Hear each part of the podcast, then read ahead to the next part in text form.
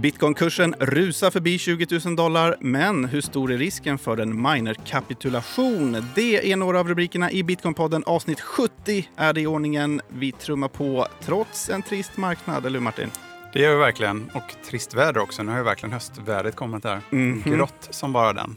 Du, idag så gästas vi av eh, nationalekonomen Loke Hagberg som är ordförande för intresseorganisationen Positiva pengar. Eh, vad vill den organisationen göra exakt? Ja, alltså jag läste en, jag tror det var en debattartikel eh, från deras organisation och jag tyckte den var väldigt spännande för att den är ganska, den, den har ganska annorlunda åsikter än vad, vad jag själv har eller vad vi har. Eh, och de vill ju demokratisera det finansiella systemet och lösningen på, dem, på det problemet är att eh, affärsbankerna ska ha, mm, egentligen, om jag förstått det här rätt, inte möjlighet att skapa pengar genom skuld som de gör idag. Utan man vill centralisera makten mer till centralbanken. Mm. Ehm, vilket är ett intressant lösning på ett problem. Så vi ser ungefär samma problem men vi ser en annan lösning. Så det är bra att komma in och prata lite med honom om det. Mm, det ska bli intressant. Eh, vi är även den här veckan sponsrade av trading-communityt Auger. Martin, du vet mer? Det gör jag. Mhm. Eh, ja. Så vill man eh, börja med trading eller vill man bli bättre på sin trading så finns det ett community som heter Auger. Eh, de har en hemsida, de har en sms-tjänst, de har en Discord. Och där kan man helt enkelt ta rygg på väldigt duktiga traders. De här tradersarna um, visar alla trades som tar i realtid. Um, och då finns det ett abonnemang där som heter Trader som vanligtvis kostar 8,99 per månad. Men om man skriver in Bitcoin-podden så får man det för 99 kronor första månaden. Mm. Ta rygg på de bästa. Auger.se är adressen dit. Eh, och en länk till det här erbjudandet finns också i eh, avsnittsbeskrivningen av podden.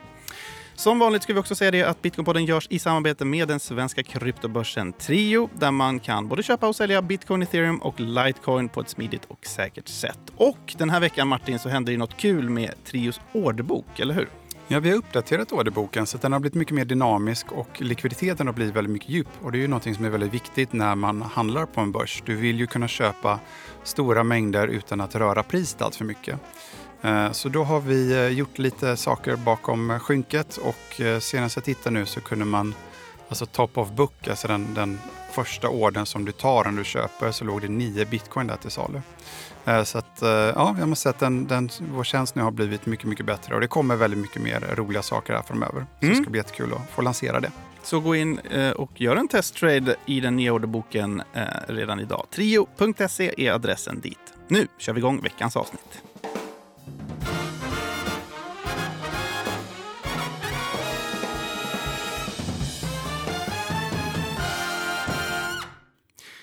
Sen början av oktober så har bitcoinpriset legat under 20 000 dollar, men i tisdags så var det åter dags för kursen att ta sig över den nivån igen. Faktum är att från tisdag lunch till onsdag lunch så steg bitcoinkursen med över 8% På onsdagen så toppade faktiskt priset på över 21 000 dollar, om än väldigt kort.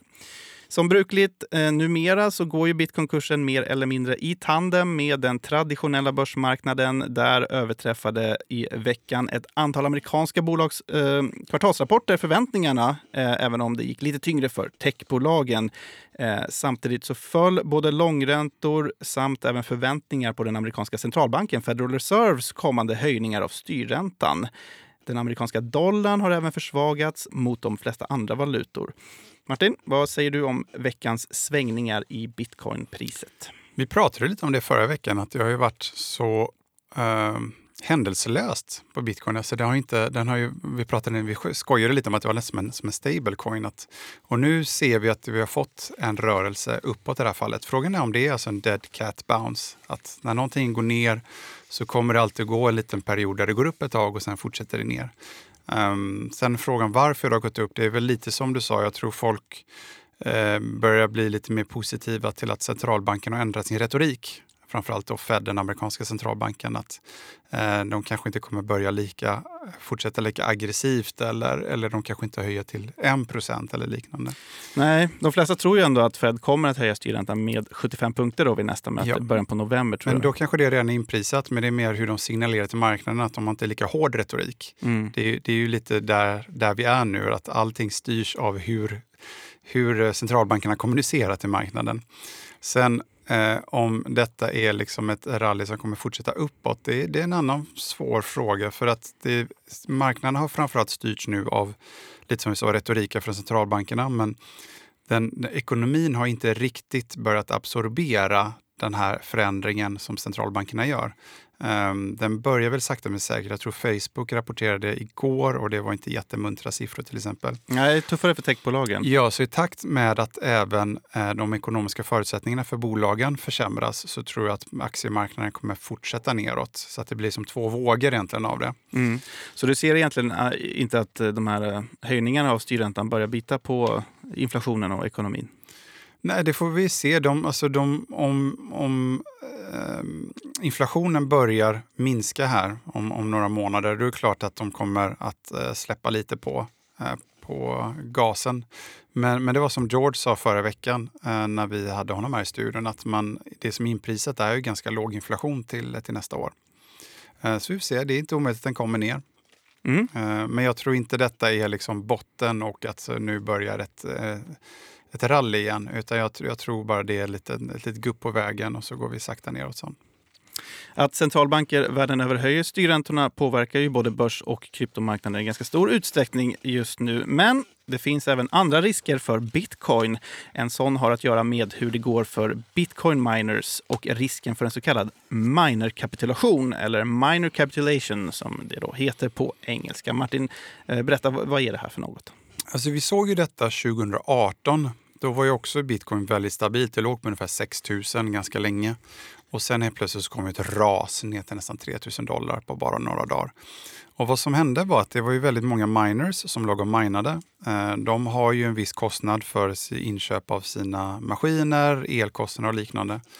Eh, och i takt med att hashrate går upp så ökar ju den här svårigheten att hitta ett block. Och då blir de flesta miners mindre och mindre lönsamma. Eh, och man vill ju gärna inte stänga av sin maskin. Men till slut så kommer man till en punkt att okej, okay, men jag, jag kan inte mina längre. Jag måste täcka mina, eh, mina kostnader och enda sättet att göra det i många fall är att sälja de bitcoin man har i sin kassa. Mm. Och eh, när tillräckligt många kapitulerar samtidigt så kan det få en påverkan på priset. Nu är frågan om det kommer göra det på samma sätt nu, för att 2018 var inte den här marknaden lika professionell som den är nu. Um, så att det är inte säkert på att vi får det på samma sätt. För 2018 hade vi också sviten av the hash rate war som var året innan, så att hashraten var väldigt mycket mer volatil. Nu har den varit väldigt stabil uppåt hela tiden. Mm. Um, på vilket sätt är marknaden mer professionell nu skulle du säga? Alltså du kan hedga och liknande. Du kan köpa liksom futures så du kan liksom låsa in ett pris. Att om du vet hur många bitcoin du kommer mina under en månad så kan du i princip köpa en försäkring mot att du ska kunna sälja dem till ett visst pris. Mm. Du kan köpa optioner till exempel. Uh, och det var inte lika utbrett förr i tiden så att den har verkligen professionaliserats på ett helt annat sätt. Fler marknaden. finansinstitut som är Ja, eller finansiella produkter också. kopplade till mining. Mm. Eh, med det sagt så uh, det finns ju ganska många publika uh, minerbolag, Marathon, Riot exempelvis. Så där vet vi hur mycket bitcoin de sitter på och det är ungefär 35 000 bitcoin. Tittar man på vad on-chain analysföretagen säger så kan det vara upp mot 70-80 000 bitcoin. Mm.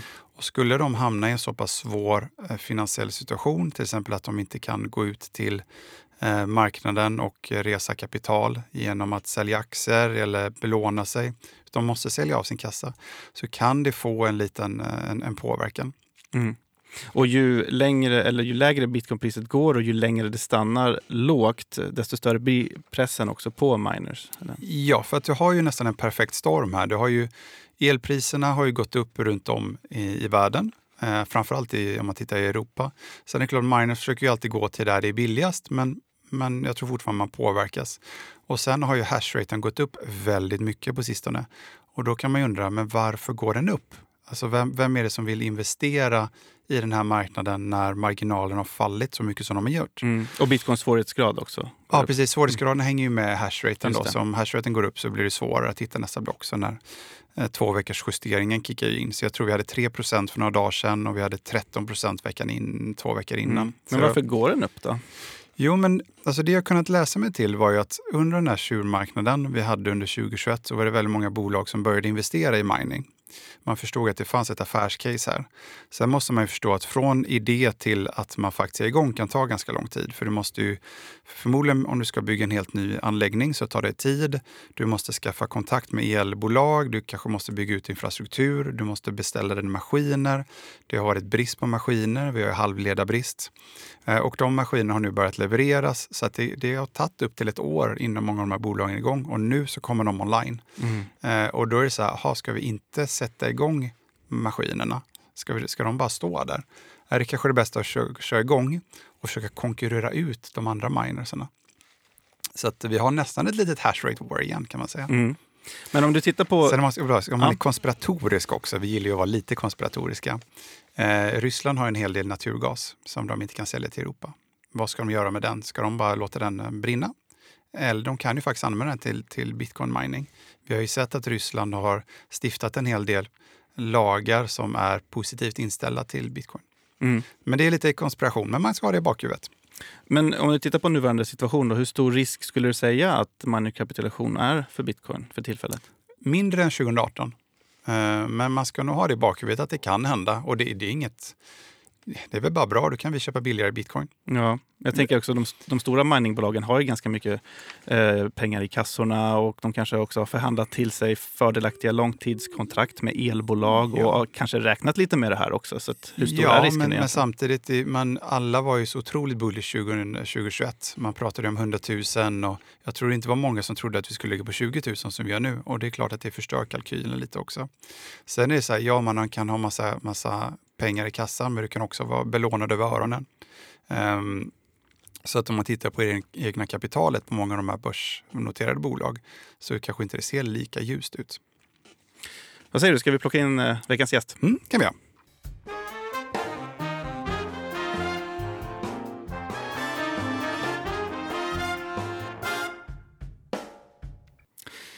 Då säger vi välkommen till veckans gäst, nationalekonomen Loke Hagberg. Tack så jättemycket. Hur står det till? Det är bra. Det är väldigt bra, tack. Härligt. Du är ju ordförande för Positiva pengar, eh, en slags intresseorganisation eh, som vill reformera penningsystemet. Det stämmer. Det låter stort. Eh, du får jättegärna berätta lite mer. Vad är det för en organisation? Ja, så Positiva pengar är alltså då en intresseorganisation, precis, precis som du säger, som vill reformera penningsystemet. Och den reform vi står bakom heter då alltså Sovereign Money. Och och det problem som reformen försöker lösa är ju då att privata banker idag, när de ger ut lån, då, då skapar de alltså pengar från ingenstans. Eh, det är liksom bara några, några, digitala siffror helt enkelt som inte är uppbackat mot någonting. Mm. det är något som vi har pratat om mycket i Bitcoinpodden tidigare. Ja, varje vecka. Ja, mm. ja men då så. Per, perfekt. ja, eh, men då vet ni hur det funkar. Att, liksom, då, då, blir, på deras balansräkning får de exempelvis då minus, minus 100 kronor och, och, och liksom i, i, skuld och 100 kronor i tillgångar. De, delar ut, liksom, de, de lånar då ut de här 100 kronorna till, till någon. Eh, och Eh, sen är det då såklart eh, skuld, skuldränta på det här. Eh, så banken tjänar då den här skuldräntan när betalats tillbaks. Och de här plus 100 minus 100, de, de går ut till noll igen. Eh, och idag är det så att 99 procent av pengarna som är i omlopp är faktiskt då skapade av privata banker. Och endast 1 procent är då eh, ja, kontanter helt enkelt. Så det kan man se från M1-måttet då, eh, på SEB exempelvis. Eh, och Eh, det här leder till att eh, de här privata bankerna köper upp massa tillgångar, bland annat då på bostadsmarknaden. Och priserna stiger. Folk behöver ta ännu fler lån för att eh, köpa bostäder. Bankerna tjänar jättemycket och det leder då till finansiell instabilitet bland annat och eh, väldigt mycket ojämlikhet och som sagt då eh, väldigt höga priser på bostadsmarknaden, vilket är ett väldigt stort problem anser vår organisation. Då. och reformen går ut på att vi vill då konvertera affärsbankspengarna eh, till, till e-kronor. Eh, och det innebär då att privata banker inte längre kommer kunna skapa hur mycket pengar som helst. Eh, och hur mycket pengar som helst eh, kan man ju tänka sig att de, de, inte kan skapa idag heller för att vi har regleringar för det här. Och då har vi Basel 1, 2, 3 regelverken. Men de är väldigt komplicerade och har väldigt många hål egentligen. Eh, så privata banker, det blir lite som en bilförare som själva avgör om de fortkör eller inte. Mm. Eh, så det är sammanfattningsvis vad positiva pengar står för. Mm. Vi ska komma in eh, lite grann mer på CBDC som det kallas då eh, senare. E-kronan är ju ett exempel på, på sånt. Eh, men men okej, okay, du beskrev lite vad, ja, vad du ser som är problemet då med dagens penningsystem. Men vad skulle du säga blir liksom konsekvensen för folket i den yttersta? Ja, konsekvensen för folket. Eh, en, en, sak då som vi direkt ser är att de här tillgångspriserna, de blir inte lika höga längre. Eh, så då blir det lättare att köpa bostad förhoppningsvis. Eh, att prispriserna går ner. Eh, och så ser vi också att liksom, vi får mer finansiell stabilitet då också. Eh, jag måste bara fråga, för du säger att, att bostäderna har gått upp väldigt mycket och det, det vet ju alla. Mm. inte det också på grund av att just Riksbanken har hållit liksom, räntan låg? Bankerna vill ju säkert ha lite högre räntor för att de ska kunna tjäna större marginaler. Så är det bara ett problem kopplat till affärsbanker? Är det inte också kopplat till den eh, institutionen som försöker sätta en ränta på, eller sätta eh, ska man säga, en kostnad på pengar?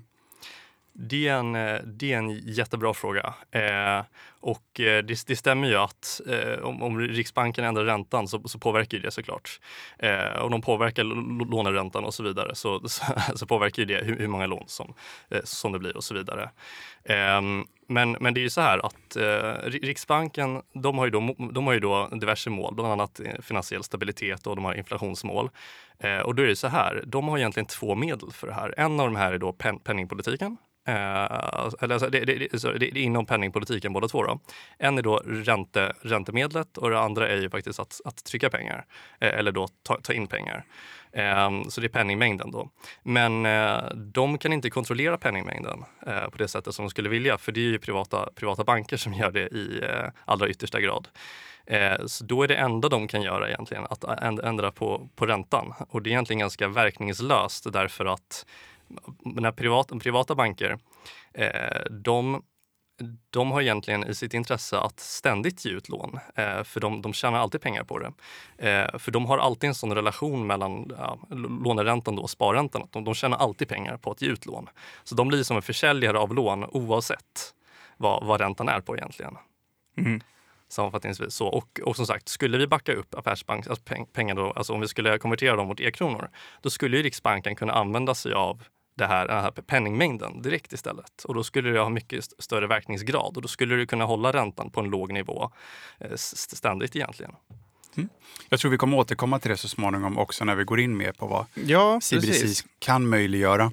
Eh, du har ju även en bakgrund inom SSU och Socialdemokraterna. Ja, det stämmer. Hur, hur stor är den här frågan där skulle du säga? Får du något gehör? Eh, ja, i eh, Ref Reformisterna bland annat, eh, Marcus Kallifatides eh, som ordförande för Reformisterna, han sitter även i riksdagen, han, han, har, ju, han ja, har ju uttalat sig för Sovereign Money. Då.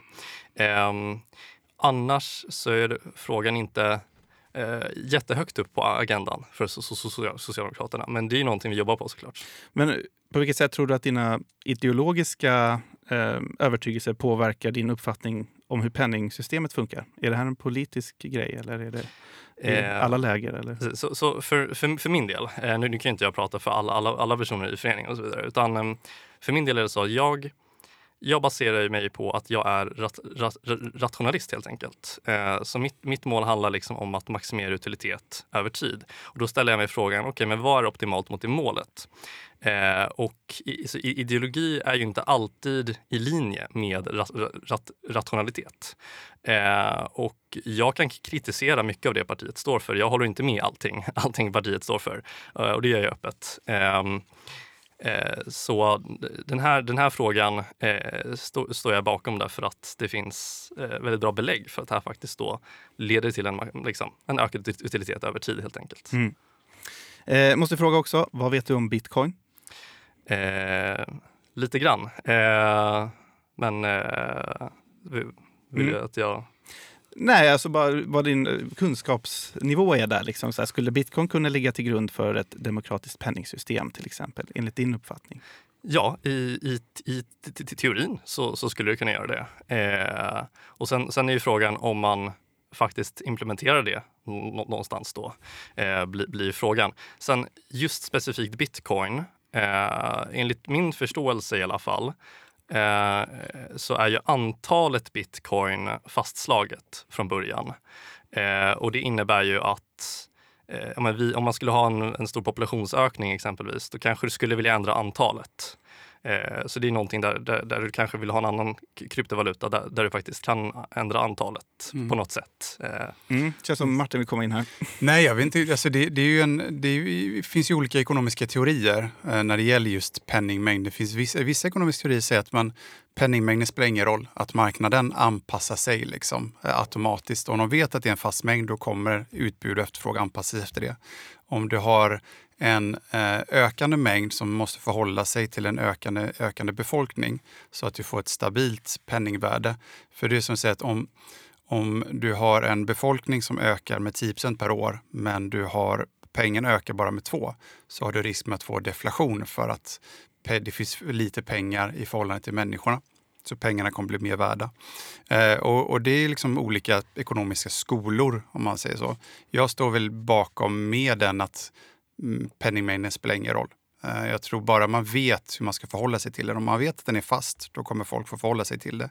Eh, och att det i längden kanske är någonting som kommer driva stabilitet mer än att ha en, eh, någonting som går upp eh, olika varje år som är svårt att, att, att förutspå. Lite som det har varit nu. Om man tittar M2 så har ju den sett ut som liksom en raket. Och Vad är M2? M2 är ju penningmängden där man räknar in då riksbankspengar, myntsedlar och de kommersiella pengarna som affärsbankerna ger ut. Eh, och alla, alla kanske har sett, alla kanske inte har sett det, men tittar man på en sån så efter corona så är det som en hockeyklubba. Liksom. Eh, och det är någonting vi måste förhålla oss till. Ehm, så det med att det finns lite olika skolor. Vissa säger att en fast penningmängd fungerar, vissa säger att det inte fungerar. Nu lever vi i en värld där vi kör med en ökande mängd hela tiden som, då ska, som eh, Riksbanken har ansvar över. Mm. Um, ja. ja, för att uh, hoppa in i det. Um, och det är så här, uh, en, en, en anledning att Riksbanken har inflationsmålet är bland annat då för att vissa priser är trögrörliga också. Um, och, och, och det, det, det, handlar ju då om att uh, ja, men om, om effektiv efterfrågan faller och folk köper mindre av en viss vara. Istället för att sänka priset så sänker de ibland utbudet och eh, så sparkas folk helt enkelt från jobbet. Och det kan ju leda till en, en negativ spiral där och då, och, då, och då köper de mindre och så behöver man sparka fler och så vidare. Och, eh, och att då eh, inflationen kan, kan stimulera det här om man har den, den typen av eh, marknadsekonomi. Då. Eh, så, så kan det vara till hjälp och det är därför Riks, Riksbanken också har, har det målet. Då. Men det mm. stämmer att det finns ju olika perspektiv här från olika ekonomiska skolor. Eh, sen det här är rätt stand, ja, mainstream och, eh, men också bland post, post och så. Och, och, kritiken mot det är väl att systemet aldrig får balanseras egentligen. Alltså om någon har tagit för mycket risk eller man inte driver en tillräckligt bra business så ska ju den gå under. Sen är problemet att människor kommer i kläm. Men om man alltid räddar liksom bolag genom att ge ut lån eller öka penningmängden så finns det ju eh, en risk. Liksom, och det är väl lite det som har bidragit till, till de här eh, liksom boom and bust hela tiden. Man vågar inte riktigt eh, låta eh, ekonomin gå in i en recession. Man låter inte de här såren som finns läka utan man ska alltid liksom försöka eh, måla över dem på något sätt. Och det är ju en av anledningarna till att vi har många sådana här zombieföretag som har kunnat överleva för de har kunnat ta billigare och billigare lån hela tiden för att finansiera sin verksamhet. Men nu när räntan går upp så, så kommer nog många bolag gå under och det är ju en en effekt av att man inte vågar låta vissa bolag gå under för att det påverkar människor. Liksom. Också att det finns en mänskliga faktorn i det.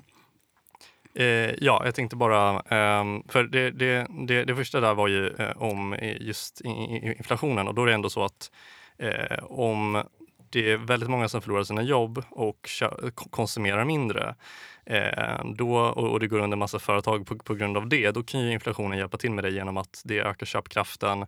Eh, sen är det ändå konsumenterna som avgör vilka företag de köper ifrån så att säga. Eh, och då kan det definitivt finnas företag de inte köper ifrån som då går under. Eh, och eh, så, så är också då frågan vad, vad ens mål är. Om målet är att maximera utilitet över tid eller om målet är, är, är något annat. Då. Eh, sen den andra saken, definitivt att eh, när det ges ut fler och fler lån, då finns det ju företag som kan gå eh, egentligen utan vinst överhuvudtaget och, och, leva på massa lån. Det håller jag absolut, helt och hållet med om. Och det är någonting som vår reform också bidrar med att, att stoppa så att säga. Eh, och sen bank, alltså privata banker är ju, är ju också ett exempel på ett typ av företag som kan gå väldigt dåligt. Men så är det ändå folket som bailar ut dem i slutändan. Mm. Eh, för, för, att ta ett exempel där. Eh, det, det, är som att ha en person som går runt och delar ut skuldsedlar helt enkelt. Att när jag går till frisören så säger jag, ja men här, jag har en skuld till dig på 100 kronor. Eh, och, och, så går jag och gör det till, till massa olika aktörer.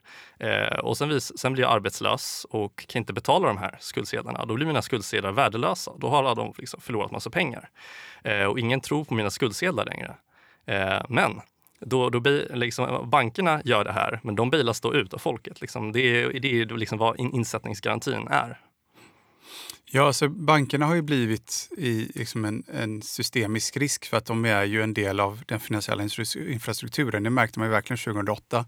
Att om en bank går under så, så blir det liksom som en dominoeffekt. Liksom, där, mm, för de sitter där, ihop? Och, ja, de gör ju affärer liksom. med varandra och mm. liksom liknande. Så att de, när en faller så börjar det falla och då måste ju som, som de gjorde Riksbanken gå in och, eller centralbankerna gå in och täcka upp det här. Um, men du tror inte att man kan reglera banker hårdare då?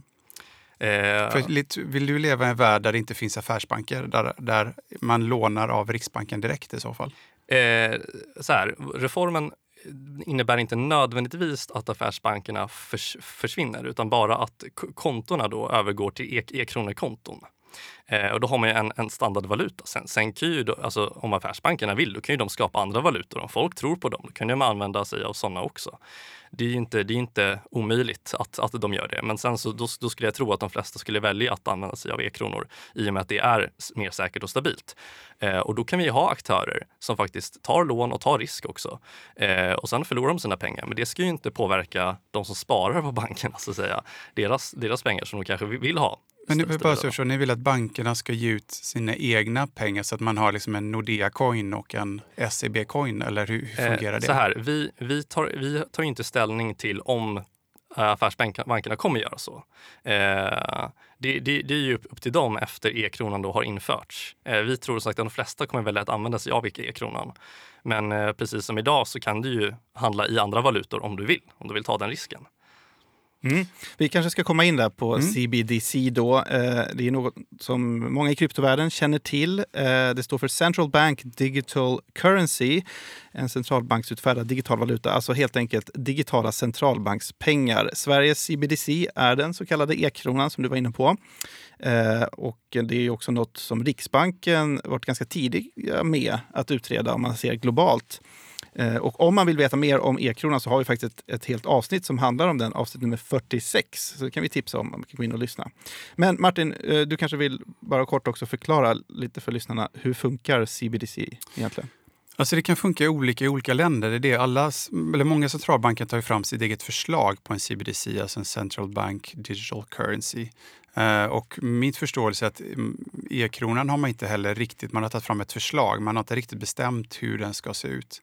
Eh, I Kina har man ju börjat på prov nu med digital yuan i vissa, vissa städer. Centralbanken i USA har börjat snacka om en digital dollar eh, även ECB i Europa har pratat om en digital, euro. Men det är lite som Loke säger, att man, man får ett konto hos Riksbanken egentligen. Att du är inte beroende av, av affärsbanker på samma sätt.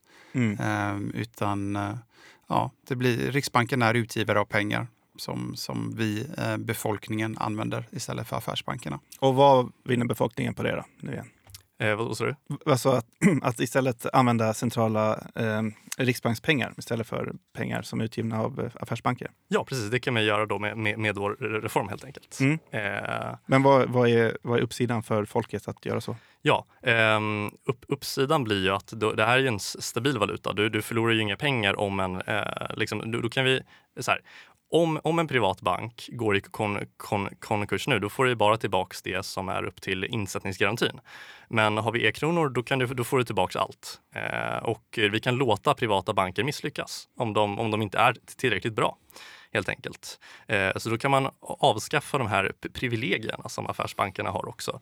Eh, uppsidan är ju som sagt att en hel del tillgångspriser kommer sjunka. Eh, det blir då mindre ekonomiska klyftor också eh, och det blir ju ja, inte, lika ofta finanskriser för finanskriser tenderar då att bli större och fler. Men på vilket sätt blir det mindre ekonomiska klyftor?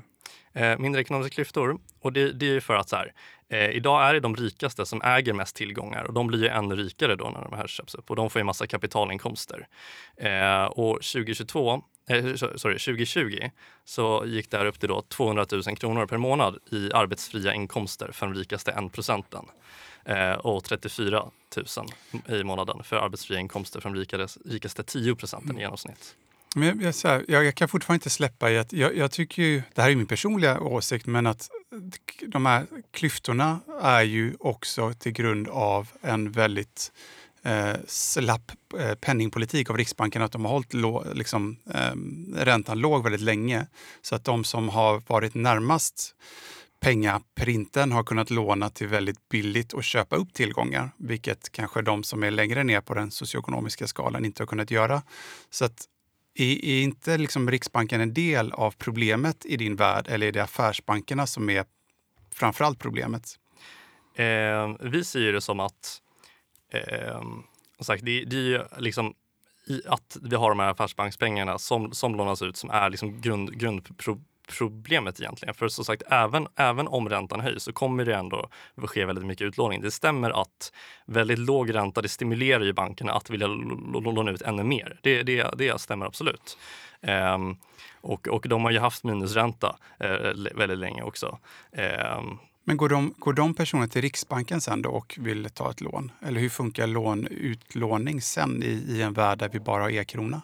Eh, om vi inför e-kronor eh, så, så det, det är ju då en funktion som affärsbanker eller peer-to-peer-banker kan, kan, kan fylla eh, istället. Då. Du, du, du tar lån där och så, och så tar du då inte lån från, från Riksbanken enligt, enligt vårt, vårt huvudförslag. Då. Hur, hur skiljer det sig från idag? Bara så jag, jag förstår, vem sätter räntan då? Eh, räntan sätts fortfarande, eh, alltså, alltså så här, det är fortfarande Riksbanken som sätter reporäntan och det, mm. det, det ger upphov till en räntekorridor. Affärsbank, affärsbankerna kan ju sätta sin, sin ränta då. Ja, men konkurrensen gör ju att den är ganska nära eh, den här reporäntan ändå. Ja. Så hur, hur skiljer det sig nu? Alltså om, om, om Riksbanken vill stimulera ekonomin, går ner på minusränta igen, hur bidrar det till ekonomisk stabilitet med e-kronor? Hur, hur skiljer det sig från idag om affärsbankerna fortfarande kan ge ut lån? Eh, och anledningen då att de, de, de kan ju inte ge ut mer lån än vad de har uppbackning i e-kronor. Så då kan de inte skapa mer pengar än vad det finns upp, uppbackning för och då kan alltså Riksbanken avgöra egentligen hur mycket belåning som, som det kan finnas i samhället. Men affärsbanker har också en gräns idag baserat på hur mycket reserver de har, alltså riksbankspengar så hur, eh, skiljer sig det? Ja, alltså det, det, det är ju så här. Det är ju Basel 1, 2, 3-regelverken som är extremt komplicerade och har väldigt många hål. Eh, ja. och det gör ju så att alltså privata banker i, alltså i princip då inte har ett tak. Eh, I verkligheten så kan de uppgå därför det är de själva som är domaren som avgör när det blir för mycket. Okay, som jag förstår det rätt, så affärsbankerna kommer att ha ett tak på hur mycket de kan låna ut och då är de kanske mer villiga att försöka låna till en högre ränta än vad de gör idag där de bara vill ge ut lån. Att de kanske har en annan riskprofil på... Det blir definitivt en annan riskprofil. Mm. För en e-krona i den här världen, var, den har ingen skuld på andra sidan balansräkningen om jag förstår. Och vad är det som backar den? Är det bara förtroendet för Riksbanken då? Det blir förtroendet för, för pengarna då. Eh, och Eh, Eh, för att nämna det här med riskprofil. Idag, idag som sagt är det så att vi, eftersom vi bailar ut bankerna så blir det en så kallad moral hazard också. Att eh, privata bankerna de, de kan ju ta mycket större risker på sig. Eh, och eh, ifall det går dåligt så är det som sagt inte de som, som får risken utan det blir liksom säga, offentligheten som tar på sig risken och de tar på sig vinsterna. Eh, och det är så det är idag och eh, det, det, är liksom, det är det vi vill ändra på då. Mm. Och ni vill alltså ha en eh, ja, helt centraliserad ekonomi då, som styrs och villkoras helt och hållet av Riksbanken? Eh, det, det, blir precis som, som det är idag, då, förutom att affärsbankerna då inte kan, eh, kan skapa pengar när de ger mm. Precis. Vad ser du för risker med det? Eh, risker på, på vilket sätt? Ja, men hur ser du till exempel på risken till ökad övervakning av befolkningen om e-kronan skulle bli verklighet? Eh, det blir snarare Eh, snarare kan man argumentera att det faktiskt blir, blir mindre övervakning. Och eh, det, det, här har då kartlagts av finansiella sektorns privat-offentliga samverkan. Om vi jämför med hur det, hur det är idag, om du skulle ha med Riksbanken. I dagens betalsystem är då väldigt väldigt ineffektivt. Så du gör en betalning med ett vanligt kort när du köper någonting. Då du gör då via en gateway som skickas ut till en kortgivare som skickar till bank och betalprocessor som kan vara ett företag som kan stämma av det. Sen ackumuleras transaktionerna vid dagens slut så får säljaren betalt hos säljarens bank. Sen ska köparen och säljarens bank göra upp och i sista steget är det clearingföretag som är involverade då, eh, såsom bankgirot.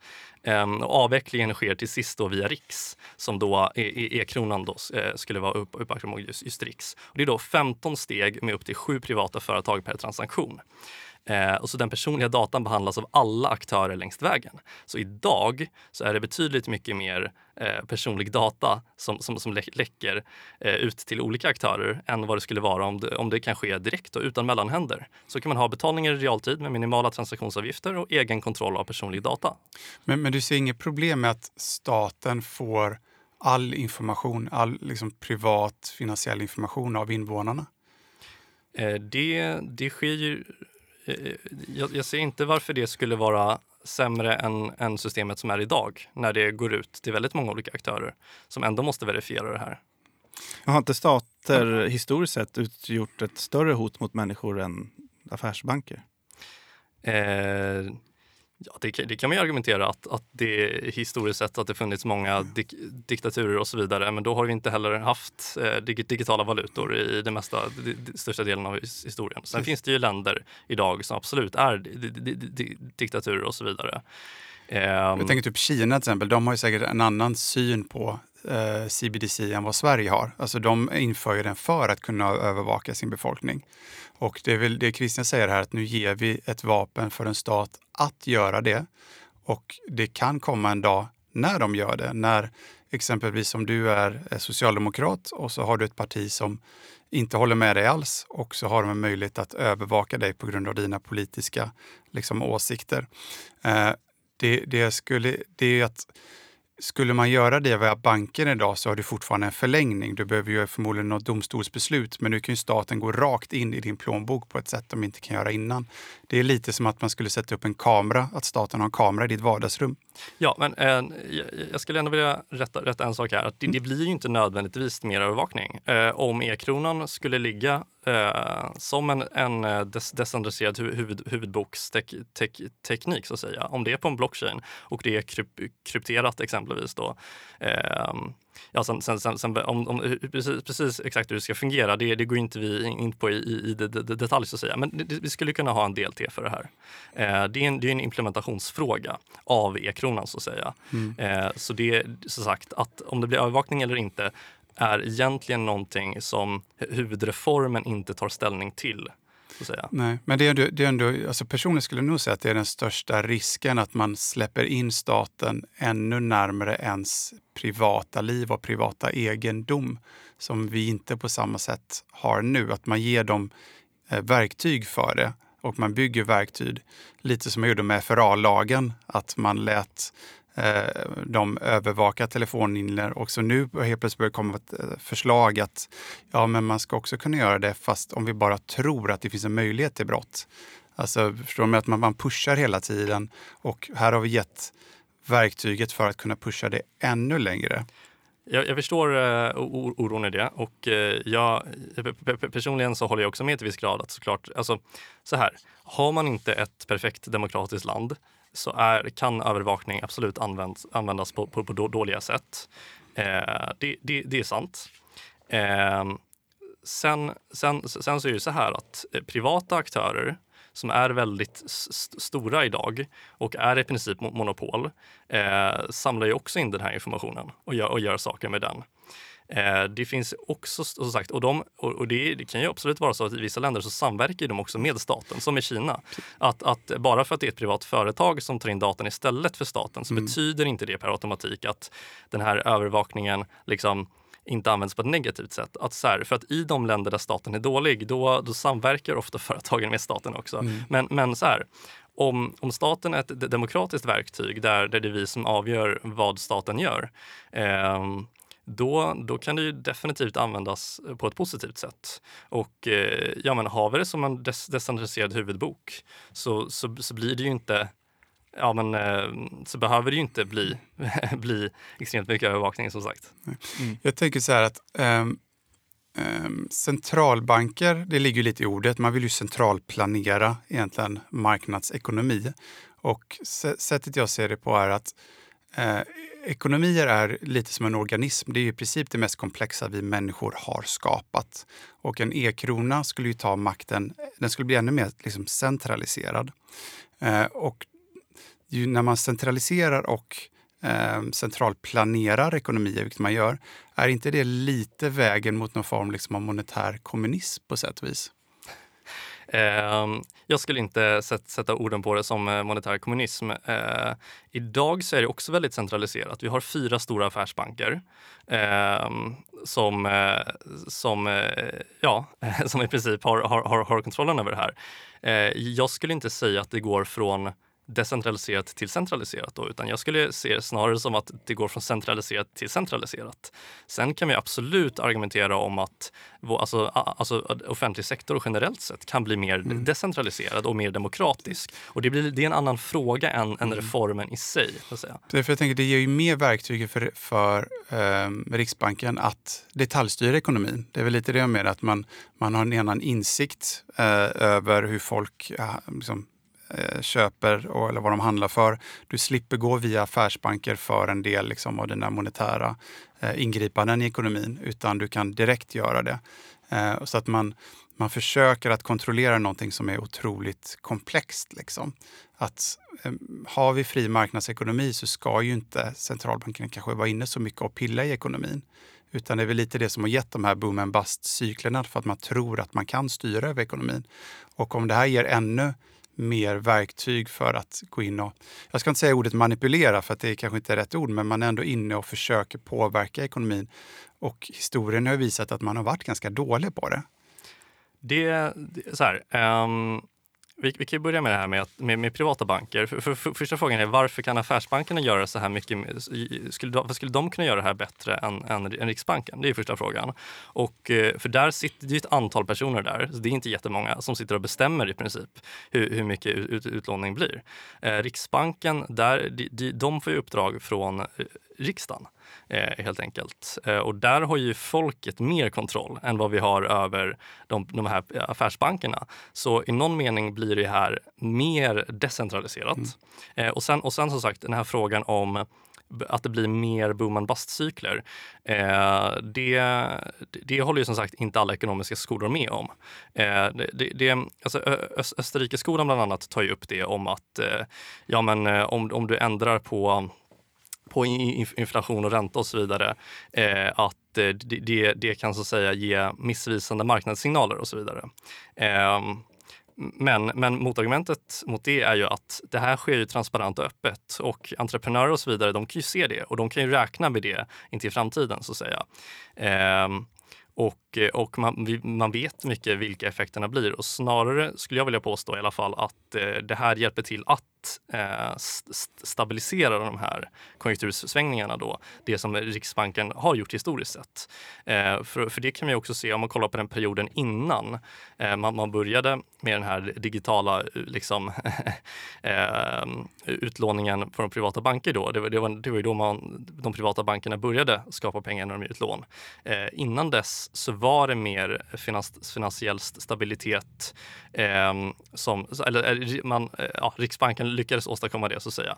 Eh, men som sagt, olika eh, ekonomiska skolor anser olika saker. Men jag påstår i alla fall att det finns, det finns belägg för det. Ja, och vi kan ju sitta en, en hel dag och debattera boom and bust, men något jag tänker på, den här, du pratar om att de skulle köra en DLT, alltså en Digital Ledger Technology, eller det som är alltså i princip en blockkedja. Vet du om den kommer vara open source eller möjlighet för eh, andra företag att bygga på? Och det jag jämför med här är exempelvis eh, alltså bitcoin som är liksom en open source-projekt. alla kan ju bygga på den teknologin. Man behöver inte be om lov. På något sätt är det kanske mer demokratiskt än vad en e-krona skulle kunna vara. Så om man sätter ställer dem mot varandra, hur, hur, om jag vill starta ett finansiellt bolag, får jag tillgång till e-kronans källkod då? Eh, det är en jätte, jättebra fråga. Eh, och eh, så här är det ju att i, vår, i vårt huvudförslag, då tar vi inte ställning till det här, utan det här är ett förslag som vi eh, lämnar in då. Eh, bland, bland annat då så skickar vi in det här förslaget till betalningsut, ut, utredningen som sker nu och vi, vi, det förslaget skickar vi också till eh, riksdagen då och så vidare. Eh, sen, sen, är det egentligen upp, upp till dem vilka implementationsförslag man har. Eh, I vårt huvudförslag så, så är inte den här biten med, men, men eh, som, om jag talar för mig som, som person då, eh, så tycker jag absolut att det ska vara eh, DLT och, och öppen källkod. Ja, men det precis. Ja, för det, är, det är kombinationen av DLT och öppen källkod. För att, Definitivt. För att en, en blockkedja som inte är öppen utan som styrs av en nod i princip, vilket Riksbanken skulle vara, är ju helt, då kan man likväl kalla det en databas, eller en centraliserad databas. Liksom. Eh, så här, det, det, det, det, man, det man kan göra som sagt när man implementerar en sån här, du kan ju ändå ge ge Riksbanken då eh, förmågan att avgöra egentligen hur mycket pengar, alltså hur, hur, många tokens det finns i systemet och du kan låta dem injicera tokens också eh, i, i systemet. Um, och, eh, och då, eh, ja, sen, sen har de ju eh, reporäntan och då, det, det, det, det är en, en annan sak som säger utanför den här huvudboken. Ehm, så, här, så här är det ju också då, om, om det blir så att om, om vårt förslag går igenom, då blir det också så att det är, när Riksbanken som skapar pengar, då bestämmer ju de också vart de här pengarna går och hur de går ut i samhället. Idag, affärsbankerna, de, de, de, de ger, ja, ut massa lån och så vidare. Men när Riksbanken vill skapa mer pengar, de, de, skulle kunna eh, använda dem för att köpa upp till, till, till, till, tillgångar. Det anser inte vår förening är, är, är, särskilt bra. Eh, de skulle kunna använda pengarna och lägga in det direkt i statsbudgeten. det anser vi inte heller är tillräckligt bra, utan vi anser att de här pengarna då går ut ehm, till folket i form av helikopterpengar, helikopterpengar basinkomst. Ja. och det, det, är en del av vårt huvudförslag då.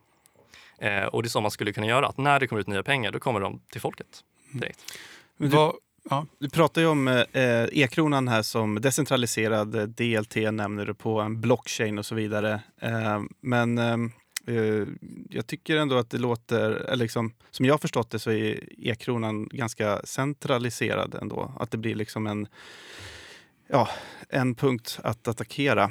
Till exempel. Ni skriver bland annat eftersom alla pengar nu ligger på konton hos Riksbanken är betalsystemet säkrat och staten behöver inte skydda bankerna. Eh, men varför skulle då ett centraliserat eh, datasystem vara säkert? Finns det inte en risk liksom att det blir en, kanske en honeypot för eh, hackare? Eller, När ryssen kommer till försöka... exempel, går de på liksom direkt centralbankens databaser och slår ut hela det finansiella mm. systemet? Det är, en, det är också en väldigt bra fråga. Um, och det är som sagt en, en implementationsfråga. Du, skulle, alltså så här, du kan tekniskt sett skapa en sorts eh, decentraliserad ledger där du ändå har en aktör som som sagt avgör hur mycket tokens som injiceras och var. Det, det, du kan tekniskt sett skapa det så att säga. Mm. Men hur säkert är det då? Då är det bara att eh. attackera den aktören och sen är det slut. Eh, Ja, alltså det, ett, ett sånt argument skulle man ju kunna göra eh, gentemot BankID exempelvis också. Eh, att alla, alla använder sig av BankID och BankID är dessutom pro, pro, pro, proprietär kod. Vi vet inte riktigt, riktigt hur det funkar, vi vet inte hur ofta det hackas, men ändå så använder alla, i princip eh, de flesta svenskar av det eh, och litar på det eh, för liksom all, alla pengar man har på, på, på, sitt konto. Precis, men det betyder inte att det är en bra grej jämfört till exempel med bitcoin. Där finns det ingen centraliserad aktör att attackera.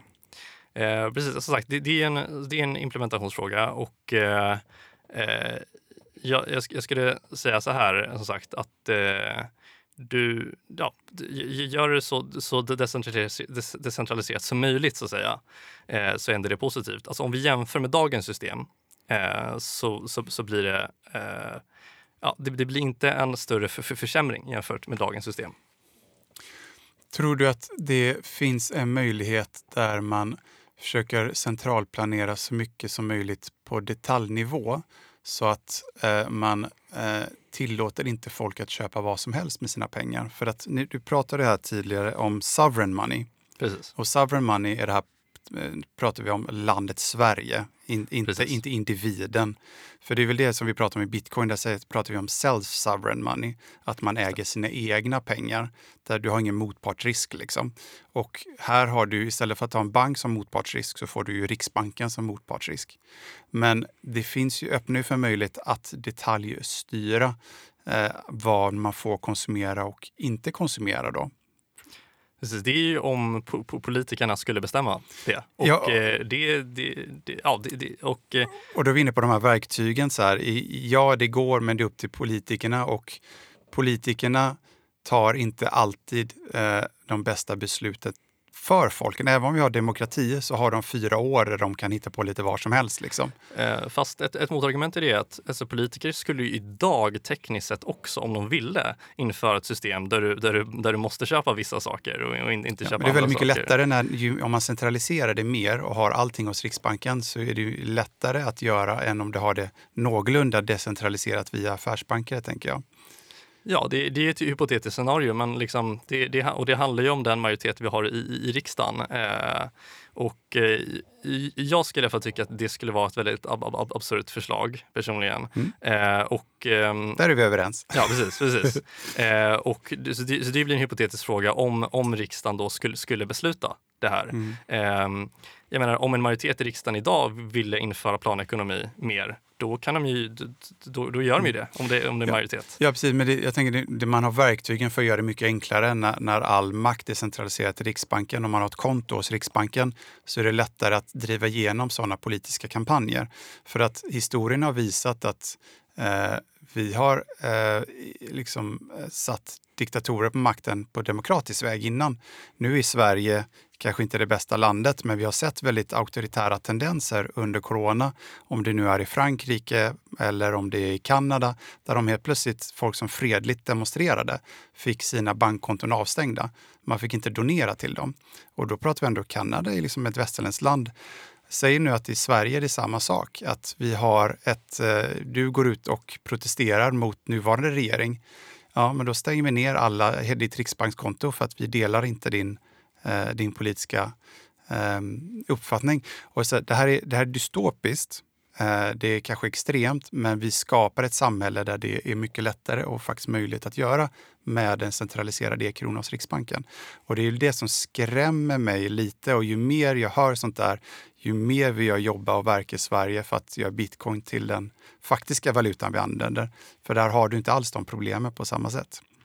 Just det, jag, det, det, jag kan, jag kan eh, Eh, för, för, förstå den, den eh, oron så att säga. Absolut. Ehm, och, eh, men men om, om vi tar liksom det fallet vi har idag och om vi skulle byta ut det system vi har idag mot, mot det system vi föreslår. Ehm, då, då blir, då, det är ju som sagt det är ju ett steg bättre Eh, i alla fall. Sen, sen absolut, i, i, i framtiden, eh, hur, hur det här implementeras, eh, hur man gör det här och hur, hur, liksom, hur det ser ut långt in i framtiden, det, det, kan, jag inte- det kan jag inte svara på exakt hur, hur det kommer att se ut. Eh, men eh, då, då får du i alla fall den här uppbackningen och säkerheten och du får ju inte heller, alltså det blir inte heller så att det blir stora eh, fluk, fluk, fluktuationer i det här värdet också. Eh, och enligt de, de simuleringar som vi, som vi gjort hittills liksom, och, de, eh, och de vetenskapliga artiklar det, det finns på det här så, så, så föreslår de också att det här är som sagt mer positivt än, än det vi har.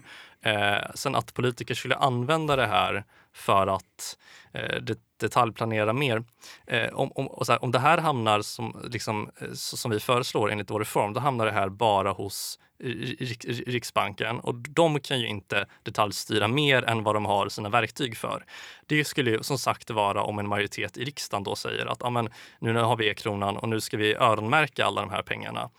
Eh, jag tror att det skulle bli väldigt stora protester om de skulle föreslå att börja öronmärka alla personers pengar. Jag, jag tror inte att det idag är Jag tror inte eh, folk bryr sig lika mycket. Det är, det. Det, är folk, det är för långt bort från vad folk förståelse lite om hur, hur pengar fungerar. Man kan ju sälja in det på ett väldigt bra sätt också. Liksom. Ja, jag, jag tror att folk nog eh, tycker det är väldigt viktigt vad de konsumerar med de pengar de får. Eh, det, det, det, det är vad jag Mm. tror i alla fall. Får jag ett hypotetiskt scenario här då. Eh, det är väl, de flesta har väl märkt att vi har ganska hög inflation nu. Vi ligger ju liksom på ungefär 10 ehm, procent per månad och det är ju en effekt av de politiska besluten som togs under corona. Eh, dels att vi stängde ner hela samhället. Eh, vi tryckte väldigt mycket pengar och det får vi ju liksom betala för nu. Hur, skulle du kunna måla upp ett scenario på hur det hade sett ut om vi hade kunnat ha åtgärder som gick direkt via Riksbanken istället för via affärsbankerna? Hade vi fortfarande haft 10% inflation idag om Riksbanken hade kunnat hantera den krisen direkt med exempelvis helikopterpengar eh, än vad som gjordes då? Eh, det är en, det är en väldigt, bra fråga. Eh, så under coronakrisen 2020 då skapades alltså 635 nya miljarder. Penningmängden M1 expanderade med 19,3 procent. Eh, och det är, ju en, det är en inflation som inte visas i KPI utan, den, den, utan det är liksom tillgångar som inte är inräknade i, i just eh, KPI-måttet. Och KPI-måttet är ju då konsumentprisindex. Eh, det är ett sätt att, att man, man mäter då inflationen av en viss kundkorg, då, hur mycket den kostar eh, jämfört med, med, med, med något jämförelseår. Ehm, och så, så definitivt så, så, bidrar ju det absolut till, till inflationen. Eh, sen har jag nu inte exakta siffror på hur mycket det har bidragit jämfört med eh, andra faktorer just nu så att säga. För alltså, inflationen i sig handlar ju om att eh, det, är alltså, det, det är priser som ökat och det är för att företag har tagit beslut om att öka priser. Eh, och det gör man ju på grund av två anledningar. Är priset flexibelt så är det på grund av att det är liksom det ökade e-, e-, e-, efterfrågan så, så ökar det priset. Eh, eller så är det att kostnaderna ökar då. Eh, och, eller möjligtvis då risk, risk som ökar. Så, så kan man också då, eller kombination av båda. Ja, eller kombination av båda. Eh, och eh, den här kostnadsfrågan så att säga, eh, när, när kostnaderna ökar. Det är absolut så att alltså företag som är beroende av att köpa olika tillgångar och så vidare eh, som har skjutits upp i pris på grund av det som affärsbankerna har, har liksom köpt upp. Eh, det leder till att de, de kostnaderna ökar ytterligare så blir det ännu mer inflation. Så definitivt har det bidragit. Sen exakta siffran på hur mycket det har bidragit är eh, det har, har, jag ingen uträkning på just nu. För att det är så att säga, M1 gick upp 19 procent. Jag tror M2 gick upp ungefär 25 procent. Ehm, men, men är din uppfattning att inflationen idag inte är en eh, på grund av så mycket nya pengar som injicerades i samhället under corona? Eh, det, det, det, det påverkar absolut. Eh, jag håller med om, om, att det påverkar. Sen, sen just eh, procentfördelningen på hur, hur, mycket påverkan, den, den har jag inte fram, fram, framför mig, så jag vill inte uttala mig där. För hur, hur säger du då, hur, hur hade den, en sån räddningsaktion sett ut om vi hade haft e-krona? För nu var det ju så att eh, man kunde bli permitterad exempelvis. Eh, och då gick ju det ut till eh, företagen, fick pengar av staten och sen betalade företaget ut det till de anställda. Så då hade det här kommit direkt till, från Riksbanken eller hade det kommit fortfarande från staten via Riksbanken? Eller? Det, det kommer via Riksbanken. De, de tar ju beslut när, när de vill ge ut pengar så att säga och så, och så, och så gör de det. Så politiker behöver inte så att om man säger så här, under coronakraschen så hade inte politikerna haft lika stor påverkan på vilka re sociala reformer egentligen, eller sociala program, utan då hade Riksbanken kunnat säga att alla får 10 000 under corona varje månad och så hade inte politikerna kunnat säga någonting. Riksbanken skulle kunna säga det, ja precis. hur demokratiskt är det? Eh, idag har ju Riksbanken de här målen, det har de haft förut också. Eh, och det är ju för att man, man i, i, i, många länder i världen har, har kommit fram till det, att men det är bra med en så oberoende riksbank som möjligt från, eh, från liksom par, parlamentet då. Och argumentet har ju varit att politiker är just oansvariga. Eh, och så har man de, de, den gruppen där av experter, eh, så att säga. Och, de, och, och det, de, har, de har ett mål som de ska försöka uppfylla så bra som möjligt. Och så har man en massa liksom, checks och ba, ba, ba, eh, balances på det. Eh, jag anser att det ändå funkar re relativt bra med liksom hur, hur, man sätter upp mål. Och om man kollar historiskt sett på, på Riksbanken um, liksom, om vi kollar liksom innan de här eh, eh, eh, liksom, massa, privata banker gav ut massa lån då och skapade pengar, det, för det kom ju i och med digitaliseringen. Um, då har ju Riksbanken ändå verkligen försökt, de har ju använt båda sina medel då för att uppnå det här. Eh, och det är oavhängigt vad politiker så att säga, eh, påstår och säger att de ska göra. Eh, och det har man ju haft kon konsensus om i många länder att det, det är det som funkar funkar bäst ja, för, för, för, att stabilisera. Det har ju varit en liten twist de senaste tio åren där eh, Ing, Stefan Ingves vill att bostadspriserna ska gå ner och vill ha politiska reformer kopplat till det. Samtidigt som man har hållit en minus, minusränta i tio år, vilket har eldat på liksom, eh, bostadsbubblan också. Så att det blir ju också en, en mismatch där mellan vad eh, penningpolitiken vill och vad, den, eh, vad finanspolitiken vill. Och det är därför det, eh, jag tror det sista Riksbanken nu vill är att man tar bort amorteringskravet till exempel. Eh, men ja, frågan är hur, hur oberoende skulle du säga att Riksbanken och politikerna är? Är det lite svängdörrar eftersom de ändå är tillsatta av politiker? Är de inte nöjda med hur, hur penningpolitiken förs så kan ju de bytas ut ju till någon som passar den eh, politiska agendan bättre. Det, så här, det, är ju, det är ju riksdagen som gör det. Om man kollar generellt sett mm, men, eh, hur de har beslutat så ändå, de försöker ju ändå göra så att Riksbanken ska uppfylla de här målen som de har. Eh, det finns, det, det, det, det här, det, här är sant, att så här, det finns inga politiska vakuum överhuvudtaget. Eh, det finns ingen som är helt oberoende av någonting annat. Det är självklart att det finns på, på, på, påverkan från en, en, en aktör på, på en annan generellt sett. Um, sen, sen, skulle jag ändå säga att utformningen av det här systemet har, har fungerat gentemot det syfte det har eh, när vi haft det eh, i, liksom innan då. Men, men när Riksbanken inte längre kan använda sitt medel eh, av att avgöra liksom hur stor penningmängden är då kan de bara använda räntan och den blir rätt verkningslös och kan snarare för, förstöra mer än vad den faktiskt hjälper. Eh, och det är någonting som då skulle förändras eh, med, med vår reform. Eh, vi ska börja avrunda här, men jag skulle vilja fråga också, vad, vad anser ni om kontanter? Ska de finnas kvar? Eh, ja, i vårt huvudförslag så finns kontanter kvar och eh, vi har ställningen att kontanter bör finnas kvar så länge det finns en, en efterfrågan på kontanter. Kontanter leder också till att det finns ett räntegolv, för du kan inte ha minusränta på kon kontanter. Men det, eh, efterfrågan, pratar vi från folket eller pratar vi från... Från folket. För att många näringsidkare slutar ju ta emot kontanter för att det är väldigt opraktiskt, det är en säkerhetsrisk. Så att det, det kanske kommer mer från eh, företagssidan än privatpersoner egentligen. Alltså hur, hur gör man den, det ställningstagandet när det inte går att handla någonstans med kontanter? Eh, det, är, det är en väldigt bra fråga. Vår, vår förening, vi står upp för den här reformen och där i den reformen så är vi ändå, alltså, så, så är vi ändå för kon, kon, kontanter då helt enkelt. Sen finns det andra föreningar, då exempelvis um, kontantupproret som, ja. som, som de, de, arbetar väldigt mycket för det här och de gör det väldigt effektivt också. Eh, det är vissa av dem som har kon, kon, kontakter med oss också som vi sam, samverkar med eh, och de Eh, men men, men liksom deras organisation gör ju andra saker då, som, som vi, som sagt, vår organisation eh, har ju inget in, in, in, in, inflytande över det, men det, där är det vissa i alla fall som har eh, gått till rätten med, med, med, en hel del av det här och en, envisas med att använda sig av kon, kon, kontanter också. Eh, och de har fått rätt i det och sen har de de som har tagit det till rätten gentemot, de har varit tvungna att, att, att införa helt enkelt ett sätt att kunna ta emot kon, kon, kontanter. Då. Eh, och det, det tycker vi är positivt. Men du ser ett värde i att ha kontanter mer än att det finns en efterfrågan?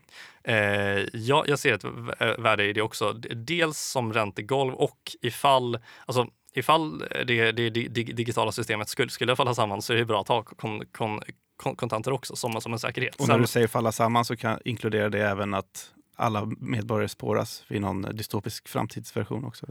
Ja, men absolut. Om, alltså, så länge vi har kvar kontanter då, då blir det svårt, svårt att spåra dem. Mm. Uh, För pengar ja. behöver inte alltid ha en historik. Nej, precis. precis.